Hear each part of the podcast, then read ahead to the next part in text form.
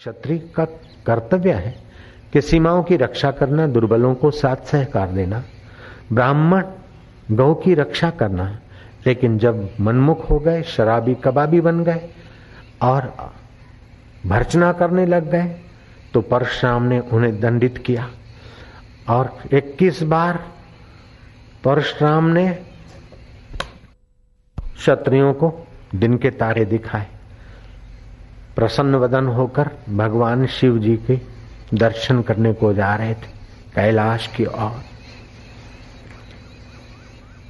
मां उमा को वंदन करने जा रहे थे, लेकिन देव बड़ा बलवान है। 3 प्रकार का प्रारब्ध होता है।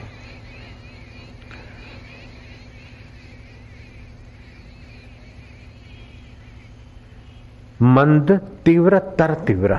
मंद प्रारब्ध तो पुरुषार्थ से बदला जाता है, तीव्र प्रारब्ध को आपका पुरुषार्थ और किसी सत्पुरुषों के आशीर्वाद कृपा की जरूरत है। तर तीव्र प्रारब्ध तो अवश्यमेव भोक्तृत्वम कृतम कर्म शुभाशुभम। तर तीव्र प्रारब्ध तो सभी को भोगना पड़ता है। जैसे मान लो कोई मंद रोग है, मानो पैर कट गया, आपने सोप्रोमाइसन फलाना ढींगड़ा किया, उससे ठीक नहीं हुआ। एक साधु का कार के नीचे पैर आ गया था, एड़ी कट गई थी। मैंने उन्हें नरेंद्र हॉस्पिटल में टांके दिलवाए, इंजेक्शन दिलवाया, कैप्सूल खिलवाए। महीना भर हो गया, उस साधु को ठीक नहीं हो रहा था। साधु ने मुझे कहा कि बापूजी मैं जरा सा ठीक हो जाऊं, मैं तेल बनाऊंगा, उससे ही सब ठीक हो जाता है। उन्होंने तेल बनाया और सुबह और शाम वो तेल लगाते थे। जो काम सोप्रोमाइसन, डेटोल, डॉक्टर और कई टिक्कियां, एंटीबायोटिक आदि नहीं कर सकी, वो साधु के तेल ने काम किया। उस तेल को फिर हमने सर्वगुण तेल नाम देकर समिति वालों को बताया। अब मैंने देखा कि कहीं फोड़ा पक्का अंदर हो रहा है।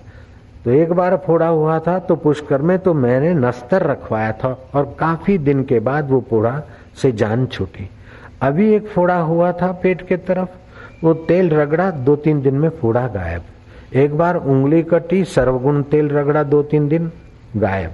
2-4 दिन पहले कुछ चोट लगी थी, खून बहा था, सर्वगुण तेल लगा, 2-3 दिन में ठीक हो गया।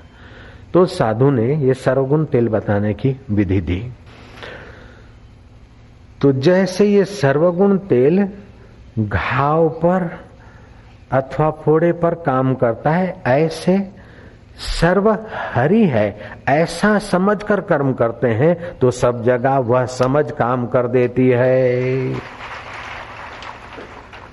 तो मंद तीव्र, मंद रोग हो तो अपने पुरुषार्थ से, तीव्र कुछ चोट बोट हो तो तीव्र औषधि से, तर तीव्र हो तो महाराज डॉक्टरों की हाजिरी में ही पेशेंट को रवाना होना पड़ता है। खुद डॉक्टरों को भी तर तीव्र रोग में शरीर से हाथ धोने पड़ते। तो मंद प्रारब्ध, तीव्र प्रारब्ध, तर तीव्र प्रारब्ध, ये रहा होगा कोई तीव्र प्रारब्ध परशुराम का और गणपति जी का भिड़ना। गणपति जी को देखकर परशुराम ने अपनी विजेता का कुछ बना होगा चित्त में उत्साह उल्लास, अरे हटो, तो गणपति जी हटे नहीं, तो आपस में तू मैं हो गई। तू मैं हो गई तो परशुराम ने धक्का दे मारा तो गणपति जी गिर गए। गणपति जी गिर गए। अब गणपति जी को लगा कि परशुराम के अहम को थोड़ा नियंत्रित करना अनिवार्य है। गणपति जी ने अपना गरिमा रूप धारण किया, बड़ा रूप धारण करके परशुराम को सूंड में पकड़ के डुलाने लगे। तो परशुराम ने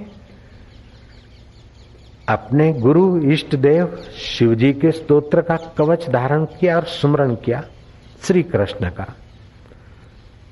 और अपना परशु बाएं दांत पर दे मारा। दांत के टूटने का तड़ाका हुआ। यक्ष, गंधर्व, किन्नर और देवलोक के लोग कंपित हुए, पृथ्वी पे हाहाकार हो गया। और वे गजानंद प्रभु जिनकी समता सदा सेवा में रहती है, रक्त के फुहारे छूट रहे, देखने वाले आक्रांत कर रहे हैं, लेकिन गणपति जी शांत सौम्य भाव में पड़े। मां उमा को खबर दी, कार्तिक जी ने सारा वृत्तांत सुनाया। उमा मां को पायमान हो गई और भगवान शंभ सदाशिव तक खबर पहुंची। शिव जी भी पधारे। पार्वती जी गणेश जी की ओर देखते हुए दयामयी मां का हृदय अपने हाथ न रहा।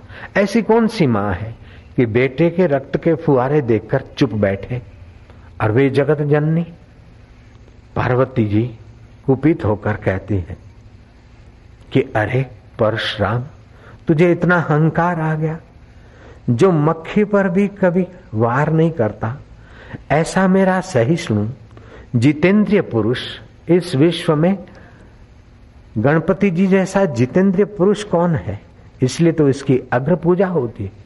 और ऐसे क्षमाशील और संयमी मेरे पुत्र को तूने स्तोत्र और कवच का स्मरण करके अपने परशु का दुरुपयोग किया है।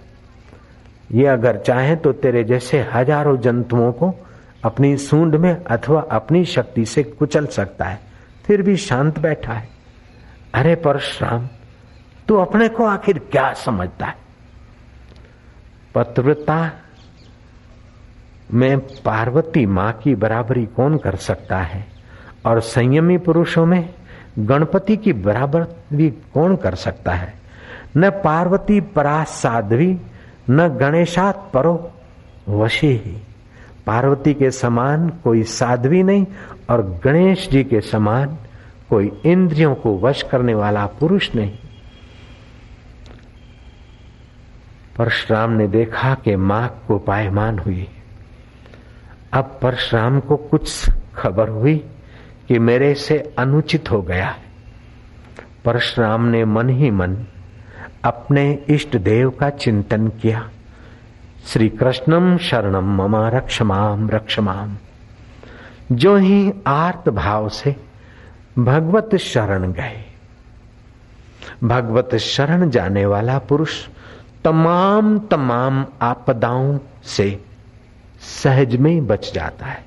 भगवत शरणागति योग बड़ा सलामती योग है। आपको किसी न किसी की शरण तो जाना ही पड़ता है। हर छोटे को बड़े की शरण जाना पड़ता है। छोटे चपरासी से, क्लर्क से, तहसीलदार से लेकर और तमाम ऑफिसरों को किसी न किसी बड़े ऑफिसर से थोड़ा बहुत इस रास्ता बनाए रखना पड़ता है। अब एक दूसरे मनुष्यों की शरण जाओ तो मनुष्यों के सारभूत जो परमात्मा है वो तुम्हारा आत्मा होकर बैठा है। अगर उसकी शरण जाने की कला आ जाए तो तुम्हारे दुख तो दूर हो जाएंगे, लेकिन चित्त चैतन्य के आनंद और करुणा से भर जाएगा। गांधी जी के बेटे की तबीयत ठीक नहीं हो रही थी। आखिर पारसी डॉक्टर ने कहा कि अंडा डालकर दूध में पिलाओ। बोले, शरीर को ठीक करने के लिए हृदय खराब करना, आदि भौतिक के फायदे के लिए आध्यात्मिक को बिगाड़ना, ये मूर्खता है, ये मैं कभी नहीं कर सकता। पारसी डॉक्टर चिढ़कर चला गया। तुम मिट्टी ललाट पे रखो या तो पोते रखो, और तुम्हारे बेटे को तुम ही ठीक करो, हम जाते हैं। पारसी डॉक्टर चला गया। गांधी जी ने अपना कंबल बंबल उठाया और जो कुछ प्राकृतिक चिकित्सा जानते थे किया, लेकिन तुरंत फायदा तो नहीं हो रहा था। गांधी जी चले गए समुद्र किनारे और आर्त भाव से राम जी को प्रार्थना करने लगे कि लोग कहते हैं कि मणिलाल मेरा बेटा है, लेकिन प्रभु वास्तव में मेरा बेटा मणिलाल नहीं, सभी तुम्हारी संतान है। ये तो शरीर भी तुम्हारा है, अन्न तुम्हारा, धरती तुम्हारी, जल तुम्हारा, उससे बना ये तन तुम्हारा, इसी तन से गुजरा मणिलाल भी तो तुम्हारा, और मणिलाल का जीवात्मा भी तुम्हारा। हे राम, अब वो मेरा पुत्र नहीं, मैं उसे नहीं संभाल सकता हूँ, तुम ही उनकी रक्षा करो। प्रार्थना करते करते गांधी जी अनजाने में उस मौन अवस्था में पहुंच गए थे जहाँ हृदय और शब्द एक हो जाते हैं। रामकृष्ण कहते हैं हृदय और आपकी प्रार्थना जब एक हो जाती है तो तुम्हारे अंतर आत्म परमात्मा का वहां सिक्का लग जाता है। प्रकृति नियम बदलने को तत्पर हो जाती है। गांधी जी प्रार्थना करके लौटे उसके पहले तो मणिलाल को थोड़ा पसीना निकला। मां से पूछा पिताजी कहाँ गए, और पिताजी को लेने दरिया के किनारे तरफ मणिलाल आया। गांधी जी दंग रह गए। कई दिनों से बिस्तरे के हवाले बेटा और चल फिर के यहाँ पहुंचा। गांधी जी को लिखना पड़ा कि पानी पीने से प्यास मिटती है, भोजन करने से भूख मिटती है, लेकिन हो सकता है कि भोजन से भूख न मिटे, पानी से प्यास न मिटे, लेकिन सच्चे हृदय की प्रार्थना मेरा राम सुनता है और मुसीबत मिटती है। अब देखें मिटती है कि नहीं मिटती, ऐसा संदेह रहेगा तो फिर कभी नहीं भी मिटे। लेकिन संदेह रहित भगवत प्रार्थना करने वाले परशुराम ने जो ही प्रार्थना की, जैसे चाहूं और देखने वाली द्रौपदी ने देखा कि अब बड़े बड़े महारथी लकीर के फकीर हुए बैठे हैं और ये अभागा दुशासन तो मेरे चीर हड़के ही रहेगा, मेरी साड़ी खींचने को उद्यत हो रहा है। द्वारकाधीश बस बोली, द्वारका बोली तब द्वारका में थे, और धीश बोली तो परमेश्वर का वस्त्रावतार हुआ। दुशासन खींचता गया, वो बिचारी घूमती गई जैसे एक्सल के आधार पर हब घूमता है, पहिया घूमता है, ऐसे वो घूमती गई, वो खींचता गया, वो घूमती गई, वो खींचता गया, वो घूमती गई। आखिर हाथियों का बल रखने वाला दुशासन थक गया, पसीने से तरबतर हो गया और बकने लगा कि नारी है कि साड़ी है, न नारी है न साड़ी है, वो करुणा वरुणालय का वस्त्रावतार है। परशुराम ने भगवान कृष्ण की मनोमन प्रार्थना की। देखते ही मां को पायमान होकर परशुराम पर प्रहार करे, इतने में तो नन्हा मुन्ना एक आकर्षक वामन स्वरूपा दे दिव्यमान तेजोमय बालक परशुराम के आगे खड़ा है। वो ब्राह्मण बालक को देखकर शंभ सदाशिव जान गए, उठकर खड़े हुए और शिव जी स्तुति करने लगे। तो मां उमा चुप कैसे रहे, उस बालक के रूप लावण्य ओज तोज को देखकर मां का कोप स्नेह में बदल गया और शिव जी स्तुति करने लगे। मां समझ गई कि ये कोई साधारण नहीं है, ये परशुराम के इष्ट देव इस रूप में प्रकट हुए हैं। इष्ट देव ने परशुराम को कहा कि परशुराम निश्चित ही तुमने बड़ी भारी गलती की है, अब इस गलती का दंड तुझे मां दे, चाहे तो मां से तू क्षमा करवा दे, जैसा तुझे उचित लगे। परशुराम ये काल की गति जानी नहीं जाती है, तरतीव्र प्रारब्ध की गति जानी नहीं जाती। तुम्हारे जैसे बुद्धिमान और गणपति जैसे महान आत्मा के बीच भी ऐसा संघर्ष, ये काल बड़ा बलवान है लेकिन उससे भी ज्यादा बलवान है भगवत कृपा और भगवत प्रार्थना। तुम भगवत प्रार्थना करके भगवती को रिझा सकते हो और तुम्हारी आपदा टाल सकते हो। तब परशुराम ने प्रार्थना की, रक्ष रक्ष जगन्माता अपराधम रक्षमेव, रक्ष रक्ष जगत माता अपराधम में रक्षमे, शिशु नाम अपराधेन कृतो माता ही कुप्यति, शिशु नाम अपराधेन कृतो माता ही कुशति, रक्ष रक्ष जगन माता अपराधम रक्षस्व में, शिशु नाम अपराधेन कृतो माता ही कुशति। हे जगत जननी रक्षा करो, रक्षा करो, मेरे अपराध को ना देखो, क्षमा कर दो माता। कहीं बच्चे के अपराध करने से माता कुपित होती है। तब वामन भगवान कहने लगे, प्रभु भोलेनाथ और मां जगदम्बे तुम तो आद्य शक्ति हो, आपके तो परशुराम भी पुत्र है और गणपति भी पुत्र है। मां नन्हा भी बालक तेरा और बड़ा भी बालक तेरा, बड़ी भूल करने वाला बड़ा मूर्ख भी तेरा और नहीं भूल करने वाला नन्हा भी तेरा। अब मां तू तो सबकी आधार शक्ति है। हे मां कृष्ण की सत्ता भी तू है और जगत जननी भी तू है। मां तू प्रसन्न हो, प्रसन्न हो। और मां का हृदय तो कैसा होता है, माताओं से पूछो, अथवा मां को पायमान होती है बच्चों पर और थोड़ी देर में कैसी मिठाई खिलाती है, वो देखकर समझ जाओ मां तो मां होती है। मैंने सुनी है कहानी, एक नगर सेठ मर गया, अथाह संपत्ति छोड़ गया, एक लौता बेटा लोफरों के संग में आया और वैश्या के पास जाने लगा। कोई वैश्या की बुद्धि प्रेरक परमात्मा था, एक वैश्या के पास गया, उसने कहा वैश्या को कि तेरा नाम सुना है, तू बड़े बड़े सम्राटों से ही मिलती है, लेकिन मैं सम्राटों से कम नहीं, एक रात के लिए तू मेरे को अपने पास रहने दे। वैश्या ने देखा कि ये बड़े घर का लड़का है, इस गंदे रास्ते आएगा तबाह हो जाएगा, उसने कहा मैं नहीं। बोले तू जो मांगे मैं दे देता हूँ, तुझे सुवर्ण दूं, अंगूठी दूं, चैन दूं, मेरे सारे गहने गांठे दूं, और भी कुछ दूं, तू मांग ले। वैश्या ने ऐसी शर्त रखी कि वो न दे सके। वैश्या ने कहा तेरी माँ का कलेजा ला के दे तो मेरे घर में रह सकता है रात भर। वो शराब के नशे में दुर्बुद्धि युवक गया, माँ ऊपर की मंजिल में सोई थी। सुनिए मैंने कहानी, सत्य समझाने के लिए होती है कहानी। छुरा निकाला और माँ का कलेजा काटा। नशे में चलते चलते गिरा तो कलेजे से आवाज आई, बेटा तुझे चोट तो नहीं लगी? अरे माँ तू तेरी चोट भूल गई और बेटे की चोट तुझे याद आ रही, तभी तो तू माँ है।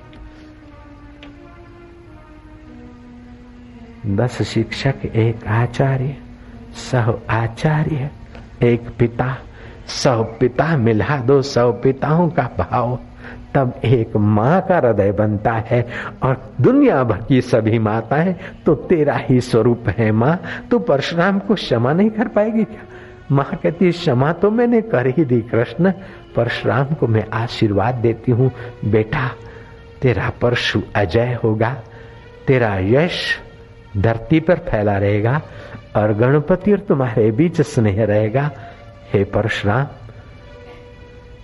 तुम जुग जुग जियो, रेणु का पुत्र तुम्हारा मंगल हो। अपने बेटे गणपति देव का दांत तोड़ने वाले परशुराम को वरदान देने वाली जगदम्बा की जय हो, अम्बे मात की जय। कैसे हैं भारत के देव, कैसी है ये भारतीय संस्कृति, कैसी है उदार संस्कृति, कैसी है परस्पर देवो भव की संस्कृति और भगवान को प्रकट करने वाली संस्कृति। कर्मों की गति बड़ी गहन है, कर्म का फल भोगना पड़ता है। एक ही उपाय है कि कर्म तो करे, लेकिन करने की सत्ता जिस सर्वेश्वर से आती है उसकी प्रीति अर्थ कर्म करे तो आपका कर्म नैष्कर्म सिद्धि हो जाएगा, निष्काम कर्म योग हो जाएगा, फिर कर्म बंधन आपको बांधेगा नहीं।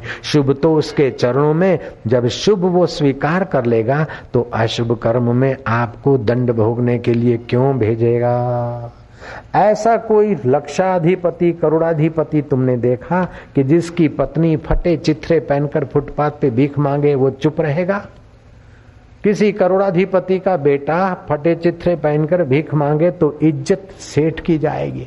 ऐसे तुम ईश्वर के होकर शुभ कर्म ईश्वर को अर्पित करते हो तो कहीं छोटा मोटा गलत हो भी गया तो वो करोड़पतियों के बाप का बाप तुम्हें क्षमा करके अपनी देवी संपदा देकर, अपनी प्रार्थना देकर, पवित्र भाव देकर तुम्हारे हृदय में रस भर देगा। तो एक होता है स्मार्त कर्म, दूसरे होते भगवतीय कर्म। स्मार्त कर्म यह है कि एक देवे 10 पावे, तीर्थ में जाकर करे तो और ज्यादा, कोई ग्रहण है, चंद्र ग्रहण है, सूर्य ग्रहण है, कोई अच्छा और शुभ है तो 10 का 100 गुना फल भी होता है। स्मार्त कर्म से भी भगवतीय कर्म बहुत बहुत ज्यादा हितकारी। कैसे हम समझे? एक राजा मंदिर की सीढ़ियां चढ़ रहा है, माली ने कहा अंदाता बाप जी घनी थम्मा। राजा ने हार ले लिया, 4 सीढ़ियां चढ़ा, दूसरी मालिन ने कहा अंधा आता बाप जी हार चढ़ा, राजा ने हार ले ली। दोनों भगवान के चरणों में धरकर राजा ने एक टक प्रभु को देखा, प्रणाम किया, लौटते समय मंत्री को बोला पैसे दे। मालिन ने सोचा कि हार तो है 4 आने का, लेकिन 5 रुपये मांग लूं दे देंगे। मालिन ने कहा 5 रुपया दे दो, दे दिया। दूसरी मालिन से पूछा, उसने बोला अन्नदाता पिया, मैं पिया की कर लिया, अन्नदाता थे तो हमारा माई बाप हो, थे मोरो हार स्वीकार की दो के मने आनंद है। मु तो ये प्रार्थना करके रोज ઘણું જીવો अंधा था, खम्मा पधारो, रोज मोरो हार लियो। कितना भी राजा ने कहा लेकिन मालिन ने नहीं लिया। राजा ने इस वक्त तो कुछ नहीं दिया, मालिन की सेवा स्वीकार कर ली। लेकिन सेवा स्वीकार कर ली किसने? राजा ने। मंत्री को कहा कि इसका एड्रेस खोज लो, इसके बेटे को राज्य की कोई खास नौकरी पे रख दो और इसके पास जमीन कितनी जांच कर लो, 10-15 एकड़ से जमीन दे दो। अब राजा उसके फूलों की कीमत चाराने के बदले 5 रुपया नहीं चुकाता है, अपनी ओर से देता है। ऐसे जो आप कर्म करते हो, माँ की सेवा करो, बिचारी माँ है, मैं बेटा हूँ, सेवा करूंगा तो मेरे को वारसा मिलेगा, रहत विकर्म बना दिया। गरीब गुरबे की सेवा किया जरा दिखावे के लिए, विकर्म बना दिया, बंधन बना दिया। कुछ कर्म किया सेवा का और मेरा नाम हो, वाहवाही हो, गड़बड़ कर दी। कर्म तो किया लेकिन वाहवाही हो, चाहे गालियां पड़े, ईश्वर मेरा खुश हो, तो आपने कर्म को अकर्म बना दिया और आपके कर्म को भगवान ने स्वीकार कर लिया। और भगवान जब देगा तो राजा से भी अनंत गुना देगा। राजा तो 25 एकड़ जमीन दे दिया, छोरे को नौकरी दे दिया, लेकिन वो राजाओं का राजा तो अपने आप को दे डालता है, अपने आप को प्रगट कर देता है तुम्हारे हृदय में। ये होता है भगवतीय कर्म। तो आज का ये श्लोक हमें कर्म करते समय कर्म बंधन बढ़ाने के लिए कर्म ना हो, अपितु कर्म से कर्म काटने की कला सीखें। कर्म बंधन नहीं, कर्म काटने की कला ये गीता सिखाती है।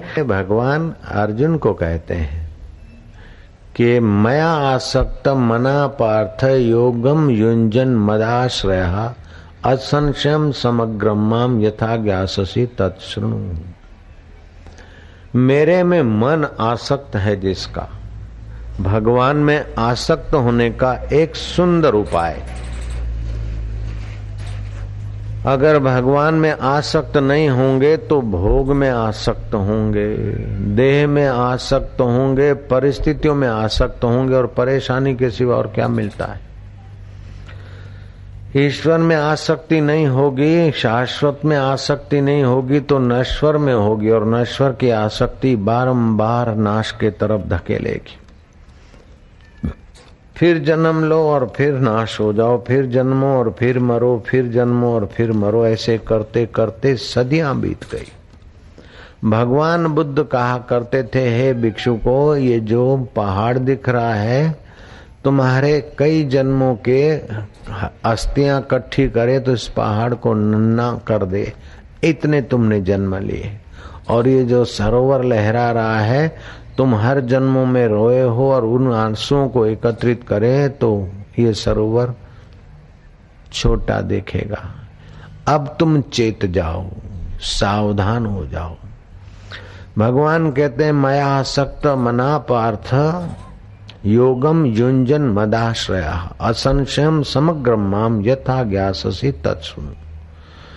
हे पृथुनंदन, मुझ में आसक्त मन वाला मेरे आश्रित होकर योग का अभ्यास करता हुआ तू मेरे समग्र रूप को निसंदेह जैसा जानेगा, उसको सुन। भगवान के समग्र स्वरूप को जानने के बाद आपका समग्र व्यवहार भगवतमय हो जाएगा। आपकी निगाह साकार, निराकार और उनसे विलक्षण सभी में परमात्मा को देखोगे। जैसे सोने को जान लिया तो गहने को देखते भी सोने को देख रहे हैं और सोने को देखते हुए भी सोने को देखते, और सोने को एक गोल लगड़ी जैसा बना दो या कुछ सिक्का बना दो तभी भी आप सोने को जानते हैं। ऐसे भगवान के समग्र स्वरूप को जानने वाले के लिए साकार निराकार का भेद नहीं रहता और दूरी नहीं रहती। जो सदा है वो अभी है, जो सब में है वो मुझ में भी है, जो सर्वत्र है वो यहाँ भी है। उसके लिए दिल ने तस्वीरें हैं यार, जबकि गर्दन झुका ली, मुलाकात कर ली। ये तो योग अभ्यासी के लिए है। ज्ञानी के लिए तो खुली आंख परमेश्वर का दर्शन, खुली आंख अपने सच्चिदानंद स्वरूप का दीदार हो जाता है। फिर घोर युद्ध जैसे घोर कर्म करते समय भी अर्जुन को भगवत तत्व की विस्मृति नहीं होती। तो भगवान में आसक्ति हो जाए। भगवान में आसक्ति के बिना जगत की आसक्ति मिटेगी नहीं, और जगत की आसक्ति मिटे बिना दुखों का अंत नहीं होता। दुखों का रूपांतर हो जाता है, अंत नहीं होता। जैसे कठियारा बोझा से दुखी होकर गर्दन की पीड़ा सहते हुए वो काठी के बोझे को दाएं कंधे पर लिया, बोलता है हाश आराम हुआ। फिर दायां कंधा थका तो उठाकर बाएं कंधे पर किसी ने रखवा दिया, बोले हाश आराम हुआ। फिर बेच दिया, हाश पैसे मिले, बोले हाश आराम हुआ। सामान खरीदा, घर लाया, खाया पिया, पेट पे हाथ घुमा के बोलता है हाश अब सुख मिला। लेकिन दूसरी सुबह होती है वही कुहाड़ी और वही रस्सी और वही फिर हाश चालू। दुख ने रूप बदले, बाकी दुख मिटा नहीं। ऐसे ही पढ़ने पास हो जाए हाश, 8वीं हो गए, 9वीं हो गए हाश, ऐसे करते करते ग्रेजुएशन हो गया हाश। फिर बोल रहे अब शादी हो जाए, शादी हो गई, बोले हाश सुख से शादी विवाह हो गया हाश।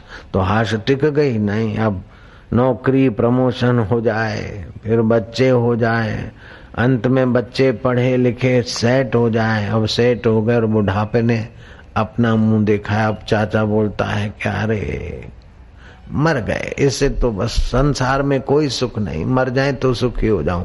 लेकिन बड़े भैया मरने के बाद भी सुख का शाश्वत कोई गारंटी नहीं। मरो मरो सबको कहे मरना न जाने कोई, एक बार ऐसा मरो कि फिर मरना ना होई।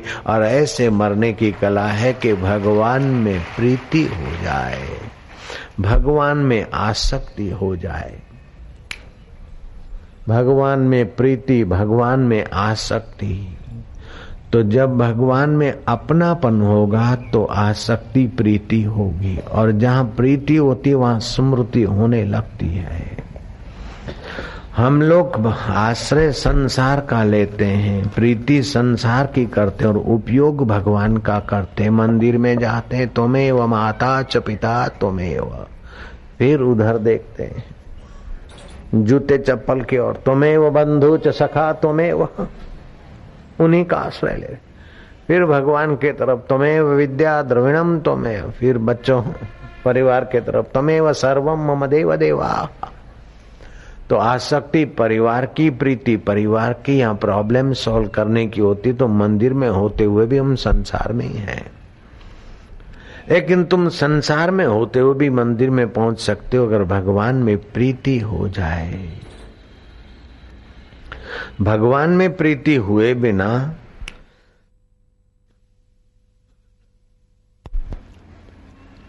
प्रॉब्लम का अंत नहीं होता। हाँ, रूपांतर होता है, अंत नहीं होता। अभी कोई दुख, अभी कोई मुसीबत आई, थोड़ा रूपांतर हुआ, हटी, लेकिन फिर बड़े में बड़ा मृत्यु का भय तो सबके सिर पर नाच रहा है। और मरे तो फिर जन्मे, जन्म दुखम जरा दुखम जाय दुखम पुनः पुनः अंत काले महा दुखम तस्मात् जाग्रही जाग्रही जाग्रही। ऋषि कहते हैं कि जन्म के दुख का ख्याल करो। माँ के गर्भ में ये तुम्हारे माता पिता के रजवीर्य का लिक्विड जब शरीर के रूप में रूपांतरित होता है तो गर्भाग्नि उसे 9-9 महीने उस प्रोसेस में पकाती है। जैसे बाहर हमारी कोई चमड़ी उतार दे तो जो पीड़ा होती वैसी पीड़ा जन्म लेते समय शिशु को होती है, लेकिन बेचारा बोल नहीं पाता, रुदन करता है या तो मूर्छित सा हो जाता है।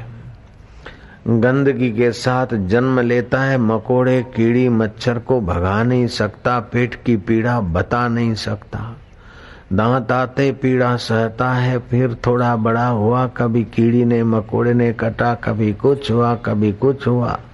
ऐसे करते करते पढ़ने गया, कभी नपास हुआ तो दुख है, पढ़ा हुआ या भूल गया तो दुख है। ऐसे दुख तो जरा सा सुख का हर्ष का जरा सा तरंग आता है, बाकी तो दुख ही दुख। इसीलिए संसार को शास्त्रों ने कहा दुखालय, अशाश्वतम दुखालय है, शाश्वत नहीं और दुखालय है। मजे की बात है कि नश्वर शरीर चंचल मन का सदुपयोग करे तो शाश्वत सुख स्वरूप को परमात्मा को पा सकता है और उनके बाहों में बहे तो मनुष्य योनि से भी नीच घोड़े गधे और हाथी भेड़ पौधों की योनि में क्रिकेट आदि की योनि में नृग राजा जैसों को भटकना पड़ा। संसार की आसक्ति बड़े बड़े राजाओं को कीड़े मकोड़ियों की योनि में धकेल देती है, क्रिकेट आदि की योनि में धकेल देती और परमात्मा की आसक्ति जीवात्मा को परमात्मामय बना देती है। भगवान को पाने की इच्छा मात्र से मन में सद्गुण आने लगते और संसार के मजे लेने की इच्छा मात्र से मन में कूड़ कपट बेईमानी सुकड़ान शुरू हो जाती। संसार मिलेगा तो पूरा नहीं मिलेगा। अरे जो उदयपुर भी एक व्यक्ति को पूरा नहीं मिल सकता, उदयपुर की एक कॉलोनी का भी एक व्यक्ति, एक लत्ते मोहल्ले का भी एक व्यक्ति मालिक आज के इनकम टैक्स के जमाने में नहीं हो सकता। लेकिन परमात्मा मिलते हैं तो पूरे मिलते हैं, संसार मिलता है तो जरा सा मिलता है और संभाल संभाल के मर जाओ, छूट जाता है। लेकिन भगवान मिलते तो पूरे मिलते और फिर संभालने की मुसीबत नहीं, छूटने का भय नहीं। ऐसे भगवान के लिए नानक जी कहते हैं पूरा प्रभु आराधिए, पूरा प्रभु आराधिए, पूरा जाका नाम नानक पूरा पाइए, पूरे के गुण गाए। पूरा प्रभु आराधिए, पूरा जाका नाम नानक पूरा पाइए, पूरे के गुण गा। अब शब्द तो जरा सा है राम, लेकिन वो पूरे प्रभु का है। रोम रोम में रम रहा है, अखिल ब्रह्मांड में रम रहा है वो चैतन्य राम। से कांटा निकलता है, लोहे से लोहा कटता है, हीरे से हीरा कटता है। ऐसे ही आसक्ति से आसक्ति मिटती है। संसार की आसक्ति मिटाने के लिए भगवान में आसक्ति हो जाए, इसलिए भगवान को अपना मानो और बार बार उसका जप करो। जप के साथ उसका पूजन करते जाओ तो जप का प्रभाव 10 गुना हो जाएगा। अगर बाह्य पूजन करते हो तो जप का प्रभाव 10 गुना और मानसिक पूजन और ध्यान करते हो तो जप का प्रभाव 100 गुना हो जाता है और अंदर का रस प्रकट होने लगता है। परमात्मा मिलते हैं तो पूरे मिलते हैं और उन्हें संभालने की इच्छा मेहनत मजूरी नहीं होती। संसार मिलता है तो तनिक मिलता और संभलवा संभलवा के हमको खपा देता है। भगवान को पाने की इच्छा से सद्गुण उभरने लगते और संसार की वस्तुएं पाने की इच्छा मात्र से दुर्गुण उभरने लगते। संसार को याद करते करते मर गए तो दुर्गति हो जाएगी और भगवान को पाने की इच्छा से मर भी गए तो भगवान के धाम में जाने का शुभ अवसर आ जाएगा। और भगवान को पाना ही वास्तविक में पाना है, संसार को पाना भ्रांति मात्र है। एक होती है प्राप्ति और एक होती है प्रतीति। तो संसार की प्राप्ति नहीं होती है, संसार की होती है प्रतीति कि मेरे को मकान मिल गया, मेरे को गाड़ी मिल गई, मेरे को बेटा बेटी पत्नी गहने गांठे मिल गए। ये हमारा हमारा हमारा हमारा करके सब छोड़ के जिस शरीर को बोलते मैं, वो भी छोड़ के जाना पड़ता है।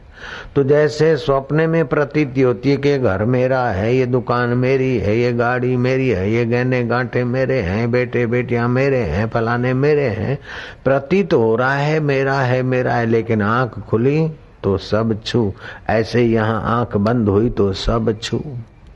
भगवान शंभ सदाशिव कहते हैं उमा कहूं मैं अनुभव अपना, सत्य हरि भजन जगत सब सपना। नानक जी कहते हैं जैसे जल से बुलबुला उपजे बिन से नीत, जग रचना तैसी रची जान ले रे मीत। जैसा स्वप्न रैन का तैसा ये संसार। राजा स्वप्न देख रहा था, बड़ी प्रसन्नता में था। घर में कुछ गड़बड़ हुई और नौकर भागता आया, मंत्री को बुला के ले गया और मंत्री ने देखा कि लड़का तो गया हाथों से, आंख की पुतलियां चढ़ गई है, ठंडा हो गया। वैद्यराज ने घोषणा कर दी कि वो कुंवर मर गया। मंत्री भगा हुआ आया, राजा जहाँ आराम कर रहे थे राजा को बोला, राजन राजन राजन। राजा चौंके, बोले क्या है रे, क्यों परेशान किया?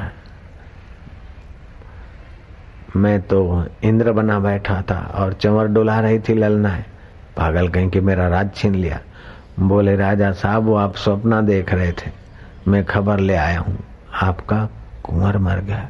बोले वो सपना था तो ये भी तेरे बाप का सपना ही है, ये सच्चा कैसे है? जयराम जी की वो सपना था तो ये भी सपना है, चलो इसकी विधि विधान करे, लेकिन है सपना। तेरा बचपन सपना हो गया, मेरा बचपन सपना हो गया, बचपन के सुख भी सपने हो गए, दुख भी सपने हो गए, बचपन के मित्र भी सपने हो गए और नन्हे मुन्ने यार शत्रु भी सपना हो गया, जवानी के दिन भी सपना हो गया, अब तेरी मेरी उम्र हो गई है, ये भी तो सपना है। ऐसे ही इंद्र बना था ये भी सपना है और बेटा मर गया ये भी सपना है, ये सारा जगत सपना है। ऐसा सोचकर भगवान ही अपने हैं, जो करोगे तो भगवान में प्रीति हो जाएगी, आसक्ति हो जाएगी और दुख सुख का आकर्षण नहीं रहेगा। ये भगवान ज्ञान सहित विज्ञान कहेंगे, ज्ञान सहित विज्ञान। जिसको भगवान का मिल गया उससे फिर भगवान दूर नहीं, वो भगवान से दूर नहीं। भगवत प्राप्ति के लिए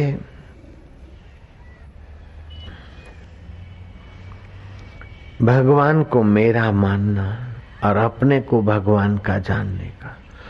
दूसरा है कि भगवान कण कण में, क्षण क्षण में, श्वास श्वास में, सत्ता स्फूर्ति में उसी की सत्ता है। जो कुछ है स्थूल सूक्ष्म कारण वो भगवान की माया मात्र है, भगवान की लीला मात्र है, भगवान का विवर्त मात्र है, ऐसा समझे। जैसे गंगा के तरंग भी जल है, बुलबुले भी जल है, फैन और झाग भी जल है, ऐसे ही सब कुछ भगवतमय है, ऐसा सोचना भी भगवान को। अथवा तो जहां जहां नजर पड़े पक्षी की लोल कर रहे तो उसमें चेतना मेरे प्रभु की है। ऋषियों की क्या पैनी दृष्टि है, क्या सूक्ष्म ब्रह्मवेताओं ने हमारे उपासना के लिए उपाय खोजे। चार पैर वाले प्राणी का नाम रख दिया भगवान का नाम। पशु पश्यति पशु, जो इंद्रियों के द्वारा देख रहा है अंतर में, जो तुम्हारे मन को देखता है, तुम्हारी इंद्रियों को जानता है। आंख ठीक देख रही कि नहीं देख रही उसको मन देखता है। मन हमारा शांत है कि अशांत है उसको मति निर्णय करती, और मति ठीक निर्णय करती कि नहीं उसको हमारा वो परमात्मा देख रहा है। तो इंद्रियों को देखने की सत्ता, मन को संकल्प विकल्प की सत्ता, बुद्धि को निर्णय करने की सत्ता, और ये ठीक करें कि नहीं उस सब को वो देख रहा है। पश्यन्ति पशु, जो सबको सत्ता स्फूर्ति दे रहा है और देख रहा है, उस परमेश्वर का एक नाम पशु है। चार पैर वाले प्राणियों का नाम पशु रखकर ऋषियों ने अनुग्रह कर दिया कि उन पशु को देखते याद आ जाए कि वह परमात्मा का नाम है। जय राम जी की। पशंती पशु हूँ। पक्षी भगवान का नाम है, जो अपने भक्त का पक्ष ले उसे पक्षी कहते हैं। दो पंख वाले प्राणियों का नाम ऋषियों ने रख दिया पक्षी। पक्षी दिखे तभी परमात्मा की याद आए, पशु दिखे तो परमात्मा की याद आए। कि लोल करता नन्हा मुन्ना मधुर हास्य छटा करता है तो उसके चैतन्य स्वरूप परमेश्वर की याद आ जाए। तो इस प्रकार जहां ता भगवत याद आ जाए तो भगवान में आसक्ति हो जाएगी। योग तो बहुत लोग करते हैं, लेकिन भगवान के लिए योग करें, रिद्धि सिद्धि पाने के लिए योग करे, स्वास्थ्य के लिए योग करे, दुख मिटाने के लिए, संसार की कुछ उपलब्धि के लिए योग करे। ऐसे योग तो कई करते हैं, लेकिन मयासक्त मनापार्थ योगम युंजन मदाश्रया। मुझ में आसक्त मन वाला मेरे आश्रित होकर योग का अभ्यास करे, फिर भक्ति योग का अभ्यास करे, ध्यान योग का अभ्यास करे, कर्म योग का अभ्यास करे, लय योग का अभ्यास करे, नादानुसंधान योग का अभ्यास करे, लेकिन करे भगवान के लिए बस। अगर भगवान के लिए किया जाए तो युद्ध भी एक प्रकार का कर्म योग हो गया अर्जुन का, लंका में जाना सेवा योग हो गया हनुमान का। भगवान के लिए करूं, रोज सुबह उठो के प्रभु तेरी सत्ता मिलती है, हृदय धड़कता है, तेरा ही ज्ञान मिलता है, मन बुद्धि को सत्ता मिलती है। ये पृथ्वी तेरी है, जल भी तेरा है, बादल तेरे, सूरज तेरे, तो जो अनाज होता है वो भी तेरा है। हमारी मैं एक कल्पना मात्र है, बाकी ये सब कुछ तेरा है। तो अन्न तेरा है, तो अन्न से जो तन बनता है वो भी तेरा है। अन्न खाते हैं उसके 3 भाग हो जाते हैं। स्थूल भाग रोज शरीर से विदाई करना पड़ता है। दुनिया तुम्हारे किसी दुश्मन ने नहीं बनाई, ये पक्का कर लो। दुनिया किसी आपके शत्रु ने नहीं बनाई, दुनिया किसी भूत प्रेत भैरव ने नहीं बनाई, दुनिया तो आपके परम हितैषी ने बनाई, जो प्राणी मात्र का सुहृद है। आपको कैसे कहां से ले ला के कष्ट या अनुकूलता देकर कैसे ऊपर उठाता है। एक शिकारी था, विरला नाम था, भील विरला। भटका लेकिन शिकार नहीं मिल रहा है। सोच रहा है कि क्या है मेरा पाप है, भगवान क्या मेरे को भूखा मारेंगे, भूखा मारकर भी तुझे कहां ले जाना चाहता है मूर्ख, तुझे पता नहीं। भटकते मध्याह्न का भटकता संध्या हो गई, अंधेरी रात हो गई, कुछ मिला नहीं। उस समय तो लगता है कि बुरा हुआ, हाय रे बुरा हुआ, लेकिन उस बुराई के पीछे कितना वो तेरा परम मंगलकारी मंगल करता है तुझे पता नहीं। भटकते भूख और प्यास ने सताया। एक साधु की झोपड़ी दिखी और छोटा सा शिवालय, पानी पीने के बहाने कहे समझो, लेकिन उस शिवालय के पास रहना पड़ा रात भर।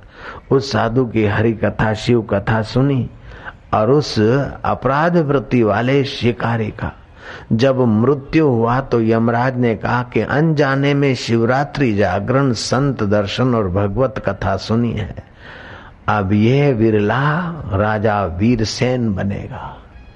राजा वीरसेन को लगा कि एक रात्रि शिवजी के लिए जागरण हुआ, वो भी भूख प्यास, मजबूरी का नाम महात्मा गांधी, तो मुझे वीरले उस हिरण के मांस की खोज वाले, खरगोश के मांस की यहाँ और प्राणियों के मांस की खोज वाले को अनजाने में संत का और शिव जी की कथा का आश्रय मिला, तो मैं वीरसेन हुआ। अगले जन्म की स्मृति आई, भगवान शिव का बड़ा वीरसेन राजा भक्त हुआ, पूरे राज्य में शिव मंदिर और शिव पूजा की महिमा कराई और जीवन भर शिव चिंतन स्मरण में राज्य काज में गया। मरने के बाद वो शिव जी का गण होकर वहां सूक्ष्म रूप में रहने लगा। दक्ष प्रजापति ने गड़बड़ी की और नारद जी घूमते घामते आए, शिव जी से पूछा कि माँ पार्वती नहीं दिखाई दे रही। बोले वो अपने दक्ष पिता के यज्ञ में गई है। नारद जी बोलते प्रभु ऐसा न कहो, यज्ञ में गई है, वर्तमान के वचन मत बोलो, यज्ञ में गई थी। शिवजी बोलते क्या मतलब, गई थी क्या, आई तो नहीं है, गई थी नहीं, गई है।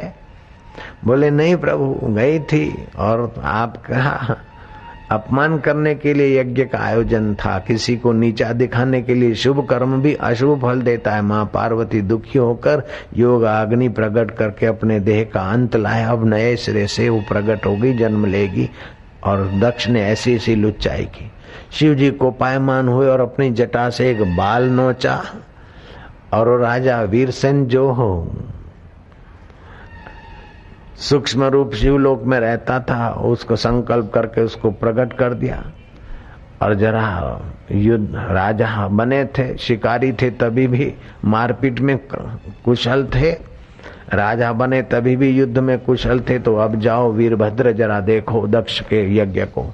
वही वीरभद्र अभी भी पूजा जा रहा है, कहाँ तो एक भील और कहाँ परमात्मा की करुणा कृपा उसके वीरभद्र होकर पूजवाने की योग्यता लाती।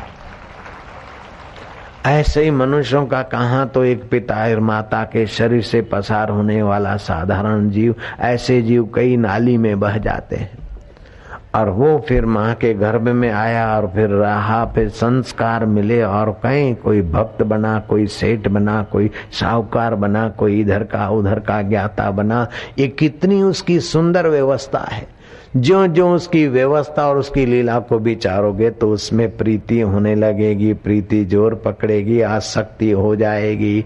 मया आसक्त मना पार्थ योगम युंजन मदाश्रया असंशयम समग्रम माम यथा ज्ञाससि तत्स्नु। भगवान का आश्रय और भगवान की प्रीति। हम क्या है, मंदिर में जाते हैं, ऑफिस में जाते हैं तो आश्रय तो नौकरी का लेते हैं, लेकिन प्रीति होती है पगार में। जयराम जी आश्रय सरकारी नौकरी का लेते, आश्रय दुकान का लेते, आश्रय किसी का लेते, लेकिन प्रीति किसी में होती है। लेकिन यहाँ भगवान का ही आश्रय और प्रीति भी भगवान में, तो काम बन जाएगी। भगवान का आश्रय न ले तो महाराज नश्वर का आश्रय लेना पड़ेगा और नश्वर का आश्रय ले लेकर नाश को ही प्राप्त हुए हैं। हर जन्म में कुछ बने, कुछ जाना, सीखा, अंत में मृत्यु के झटके ने नाश कर दिया। ऐसे कई जन्मों का जो कुछ पाया था वो नाश हो गया, तो इस जन्म का भी ऐसा ही होने वाला है। बुरा मत मानियो।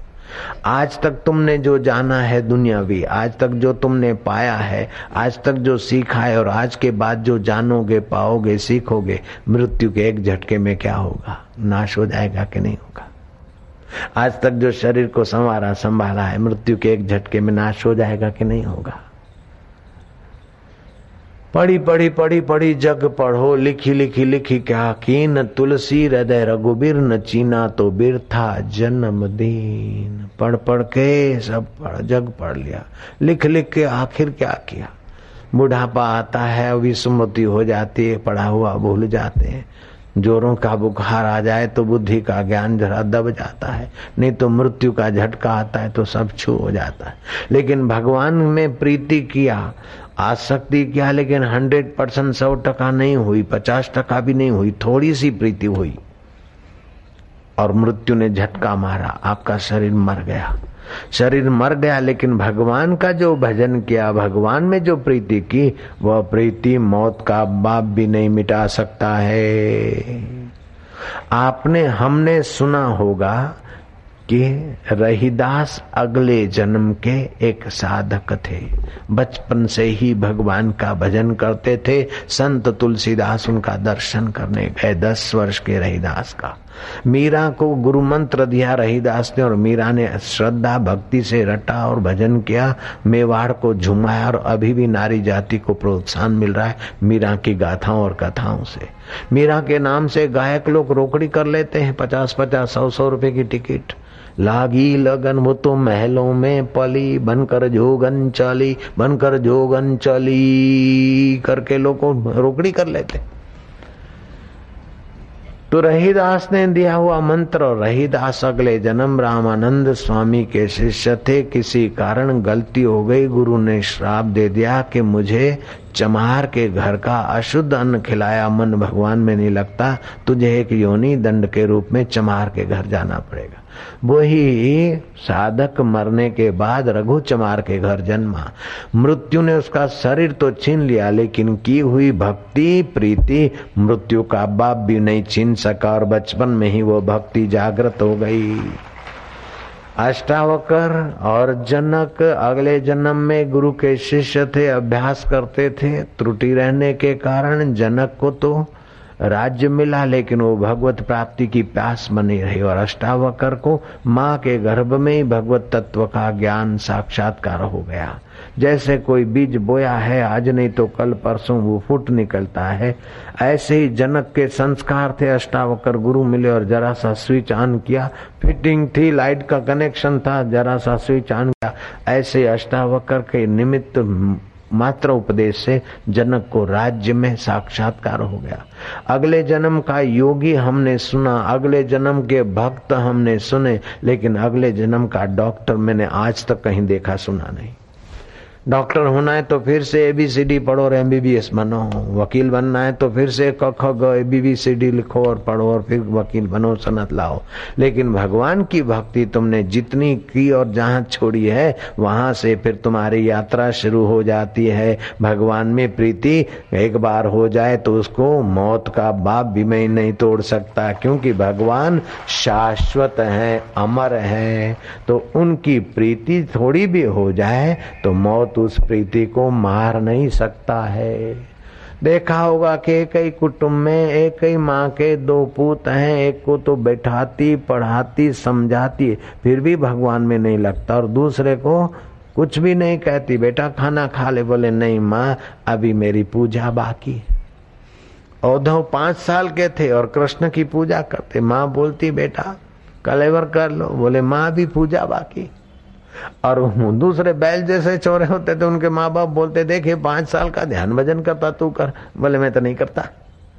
तो उद्धव के अगले जन्म की भगवत भक्ति थी, आपकी अगले जन्म की होगी तो अभी आगे बढ़ो, कुछ बड़े हुए अपने को पाओगे। अगर अभी की भी है तभी भी यात्रा पूरी हो जाए तो परमात्मा की प्राप्ति, और यात्रा अधूरी रह गई तो परमात्मा के लोकों के दिव्य लोकों के भोगों की प्राप्ति।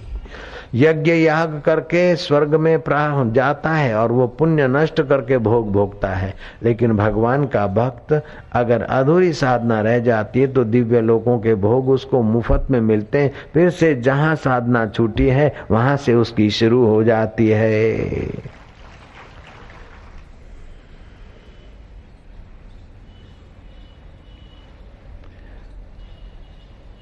ये गणेश चतुर्थी का उत्सव और गणपति का पूजन महाराष्ट्र में मनाया जाता है, रजपूताना प्रांत में और महाराष्ट्र में गणेश चतुर्थी का खूब धूमधाम से उत्सव होता है। गणेश चतुर्थी और भादरवा सुद चौथ, इन दोनों का अलग अलग उपयोग है। भादरवा सुद चौथ कैसे बनी कि कथा कहती है कि एक बार नारद जी घूमते घामते शिवलोक में गए और नारद जी के पास दिव्य फल था। देवयोग से ब्रह्मा जी भी वहां बैठे थे। नारद जी ने वो फल शिव जी के आगे धरा तो गणपति जी और कार्तिक दोनों वत्स बैठे थे। एक फल था और बड़ा सुंदर सुहावना अलौकिक आकर्षक फल था। हंसते हंसते शिव जी ने पूछा ब्रह्मा जी से कि ब्राह्मण ये एक फल किसे दूं? ब्रह्मा जी ने कहा कि गणेश जी छोटे हैं तो नियति तो यह कहती है कि उन्हीं के हिस्से दे दो। शिव जी ने गणेश को थमा दिया। गणेश को सूझी लीला करने की। ब्रह्मा जी सृष्टि करने का जब संकल्प करके अपने ब्रह्मपुरी में बैठे तो गणेश जी विचित्र रूप बनाकर खड़े हो गए। तो ब्रह्मा जी थोड़े चकित से हुए। ब्रह्मा जी चकित हुए, गणपति मंद मंद मुस्कुराए और गणपति की लीला देखकर ब्रह्मा जी चकित से हुए, थोड़े कांपे भी और हंसे भी। इन दोनों का हास्य विलास रूप लावण्य और सौंदर्य के अहंकार से भरे हुए चंद्रमा ने देखा और चंद्रमा ने खिल्ली उड़ाई गणपति की। ब्रह्मा जी तो गणपति के मूल चैतन्य स्वभाव को जानकर प्रेम पूर्वक हंसे थे, विनोद पूर्वक प्रेम पूर्वक। वो गणपति को देखकर चंद्रमा अहंकार से भरकर हंसे थे। अहंकार से किसी को कोई चीज देते हो तभी भी उसमें मजा नहीं आता, और प्रेम से अगर गाली भी देते हो ना उसमें भी रस आता है। जय राम जी की। शादियों में क्या होता है, प्रेम से गालियां तो मिलती और क्या होता है, दुल्हा की माँ को गालियां देते फिर भी हो जाती। वैसा ढिजारे दुश्मन जी दुआ वर्णन सजणन जूं गारियूं थियूं, आहे सब ख्याल जो चरखो जगत दिलदार जी मूरत।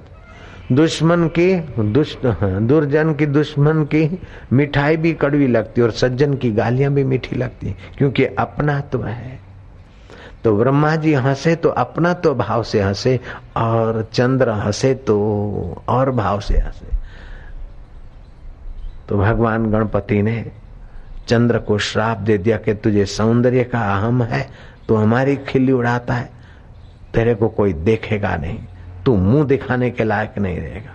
चंद्रमा श्रापित होकर मलिन होकर बड़े दुखी हुए। फिर उपाय पूछा देवताओं को भेजकर क्या किया जाए, तो भगवान गणपति के स्तोत्रों का पाठ करके गणपति जी का क्रोध शांत और तुम्हारे प्रति उनकी अमित दृष्टि हो, ऐसी विधि बताई देवताओं ने। और इस विधि के अनुसार गणपति जी को प्रसन्न करके चंद्र ने क्षमा याचना की।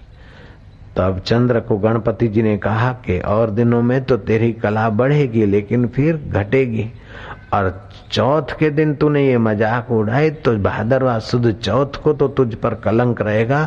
तू किसी को मुंह दिखाने के काबिल नहीं रहेगा। कोई तेरा मुंह देखेगा तो उस पर कलंक, पाप और उसे सहन करना पड़ेगा। और लोगों को याद रहे कि अपने रूप लावण्य और सौंदर्य को देखकर दूसरे किसी की अवहेलना, अपमान नहीं करना चाहिए, क्योंकि सभी में सच्चिदानंद परमात्मा पूर्ण है। उस परमात्मा की दृष्टि जागृत रखना चाहिए, अवहेलना की दृष्टि नहीं रखनी चाहिए। तब से ये भाद्रवा सुद चौथ को श्राप मिला कि भाद्रवा सुद चौथ को कोई चांद देख ले तो उसे कलंक लगेगा, पाप लगेगा और उसे वर्ष भर कष्ट उठाने पड़ेंगे। लोग बच जाते हैं, चौथ से थोड़े बच निकलते हैं, और जो बोलते हैं हमें तो कुछ नहीं हुआ, हम देखते हैं क्या होता है, फिर उनको पता चलता है कि कितने विशेष होता है। तो संसार में महत्व बुद्धि रखे तो कोई परमात्मा को जान नहीं सकता है। कितना भी योग करे, कितना भी तप करे, कितना भी व्रत करे, लेकिन संसार में आसक्ति है तो परमात्मा को नहीं जान सकता है। और परमात्मा में आसक्ति तो संसार के व्यवहार में गला डूब पड़ा रहे फिर भी उसको बंधन नहीं होता है, क्योंकि परमात्मा की आसक्ति उसको परमात्मा से मिला देगी।